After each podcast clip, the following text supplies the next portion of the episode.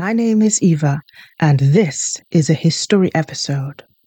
Welcome to part 5 of the History of the Anarchy. February 1141. King Stephen is held prisoner by Robert of Gloucester in Bristol Castle.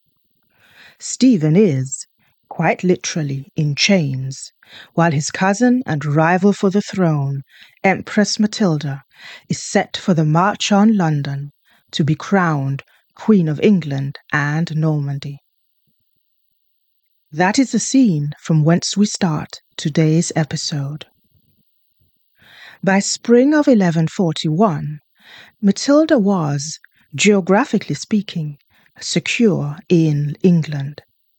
Her and her brother, Robert of Gloucester's control, stretched from the southwest, most of the north and northwest, with Kent in the southern part of England, the only county that was still safely, if that term can even be used, in Stephen's hands, or rather in the hands of his more than able wife, Queen Matilda. More on her later. But England, and Normandy too, were otherwise in the control of Empress Matilda. Henry of Winchester King Stephen's brother, whether from pragmatism or treachery, or more likely a combination of both, now urged his fellow clergy to support Matilda, and in March of 1141 welcomed her to Winchester, where he formally gave her the keys to the treasury. A treasury that was severely depleted from Stephen's campaigns against her. Henry of Winchester then persuaded, threatened, and excommunicated those unwilling to comply. Just a by a by. A Catholic excommunication, which I also mentioned in the last episode, entails exclusion from receiving the sacraments, such as the Eucharist and the last rites, and those who are excommunicated are seen as being outside of the church.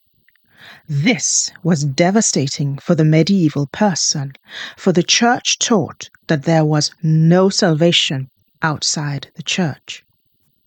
So, excommunicating those unwilling to support a future Queen of England left them not only in harm's way when the wrath of Matilda burned them, but their immortal soul was also damned to the perils of hell. Despite this, some, even some clergy, were hesitant in breaking their oaths of fealty to Stephen, and only when Stephen, from Bristol Castle, gave them leave to do so, as his situation did seem hopeless, did the last of the clergy somewhat reluctantly support Matilda as she was formally proclaimed Lady of England.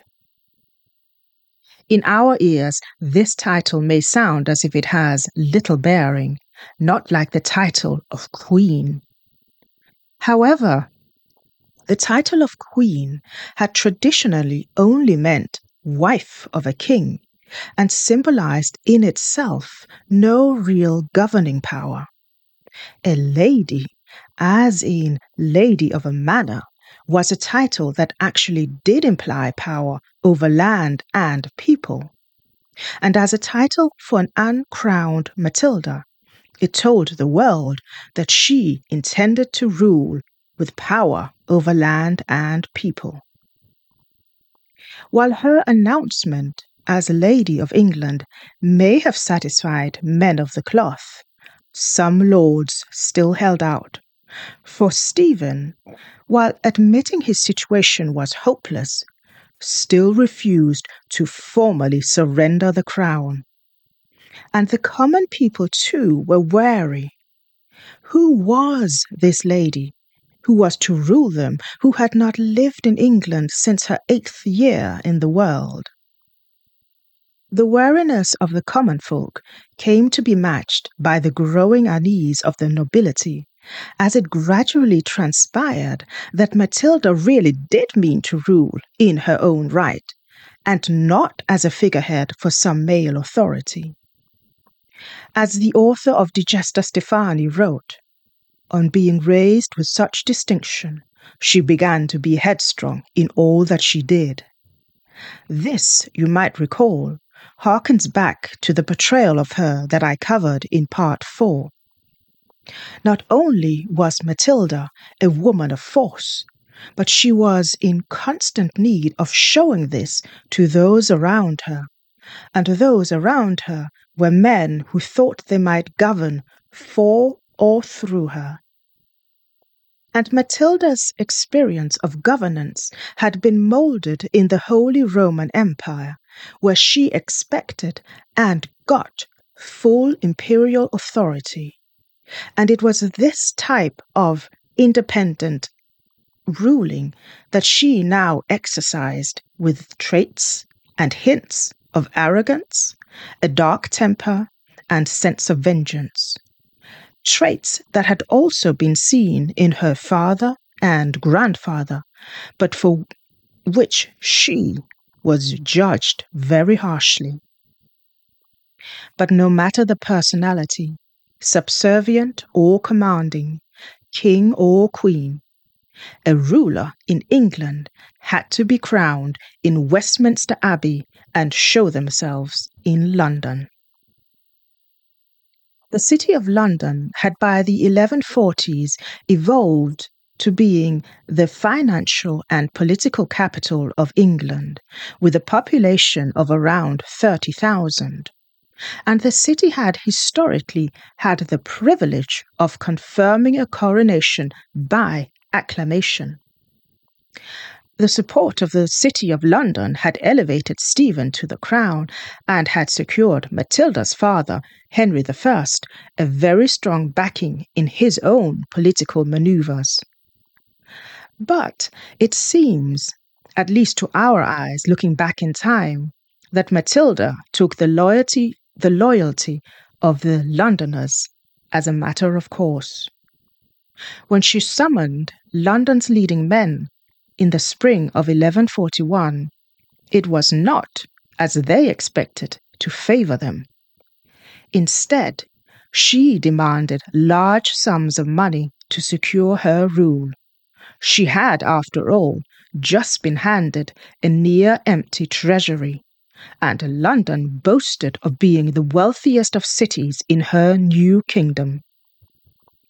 Astounded as the Londoners were, they were not immediately put off. They hoped that Matilda's victory had put an end to the fighting, and now a peace would ensue that would allow merchants to again become rich from trade and lower the tax demands that Stephen had put on them. For the pockets of the Londoners were, at least for now, nearly as depleted as the royal treasury, and they asked for time to recuperate their losses over the last few years. This Matilda refused, reminding them of how many times they had financially supported Stephen. She told them that it would not be just to spare them, or so wrote the author of the Gesta Stephani. Such an uncompromising stance surprised those around her and became a point of contention when she, perhaps unwisely, treated friend with as much haughtiness as she treated and bestowed on foe. Contemporary chroniclers described how she treated her allies with far less respect than they might have expected. David, King of Scotland, Robert of Gloucester, and her new friend, Henry of Winchester, were often summoned to her side, but when they appeared in her presence, she did not rise as respect might have commanded, but remained seated as they bent the knee. This was noticed by many, her friends and the not so friendly. One who noticed, or at least was told, that Empress Matilda may have won the ground, but not the hearts and minds of her people, was Queen Matilda, wife of the now imprisoned King Stephen. The queen petitioned the empress for the release of Stephen, swearing to go into exile with him or promising to see him take the cloth as a monk. But Empress Matilda refused all pleas and would see Stephen in nothing but chains, and Stephen's son Eustace deprived of his lands and heritage. While this might have seemed like a sensible enough precaution, it was viewed as mean spirited, while Queen Matilda was viewed as gentle and loyal, a woman of subtlety with a man's resolution.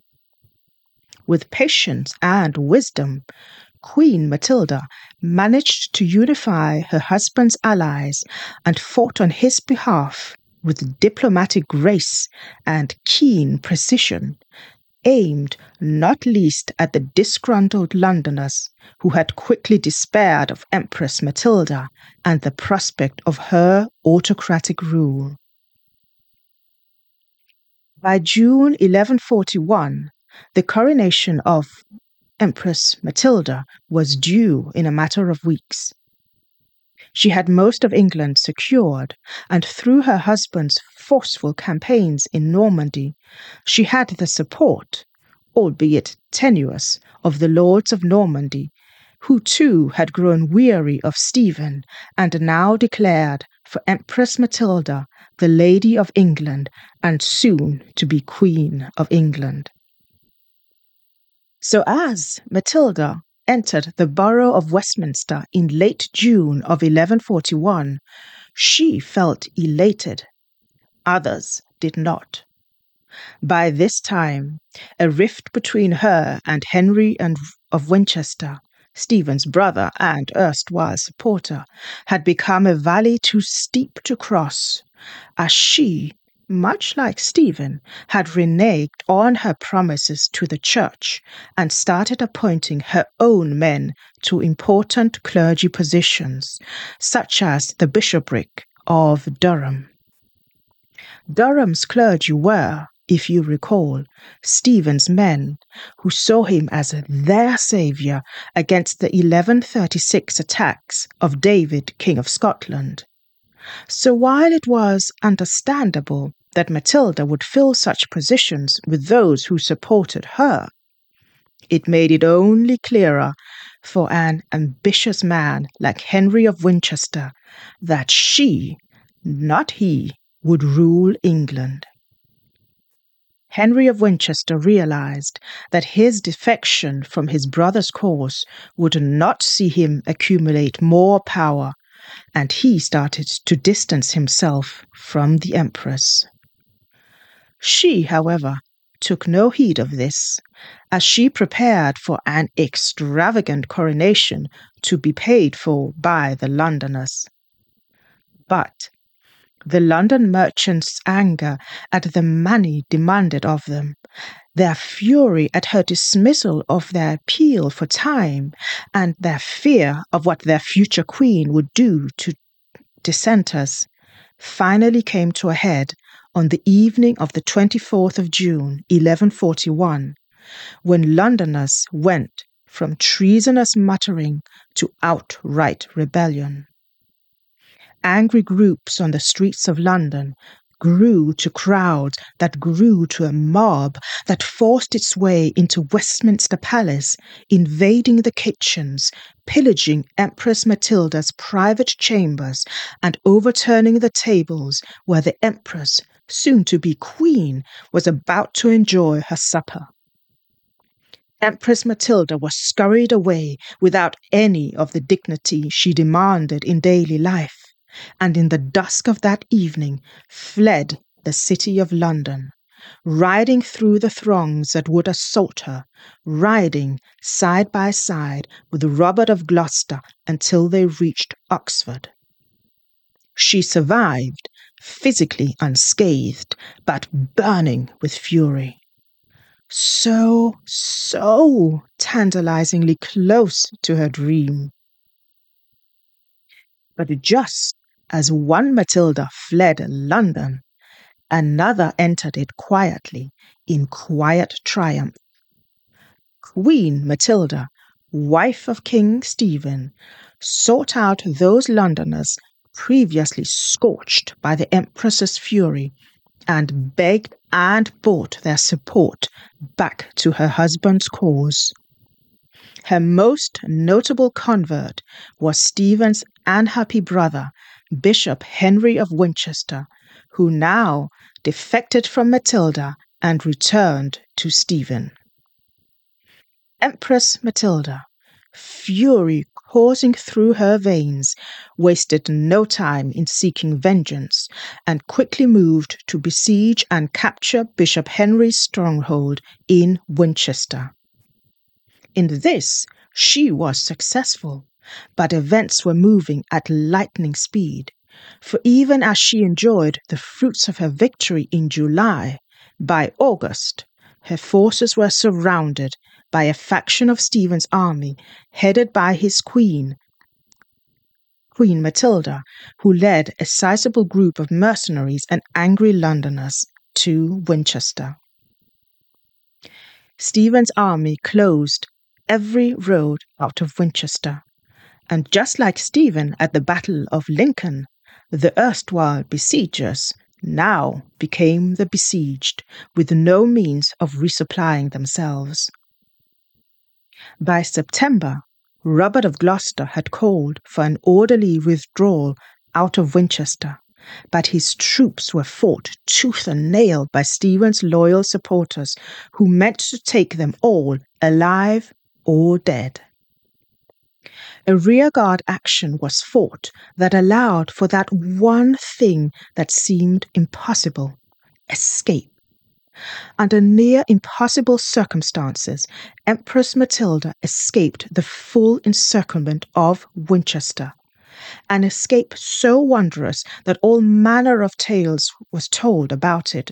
That she escaped in a coffin, covered in mud, flew out on a raven. But the truth was simply that she lay aside her royal garments and escaped with the rear guard unseen by the enemy.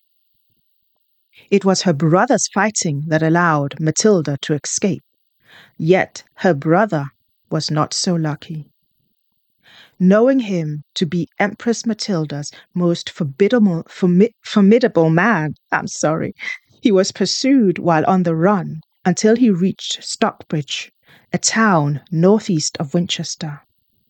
Here he was surrounded by Stephen's forces, with only a rickety bridge ahead of him.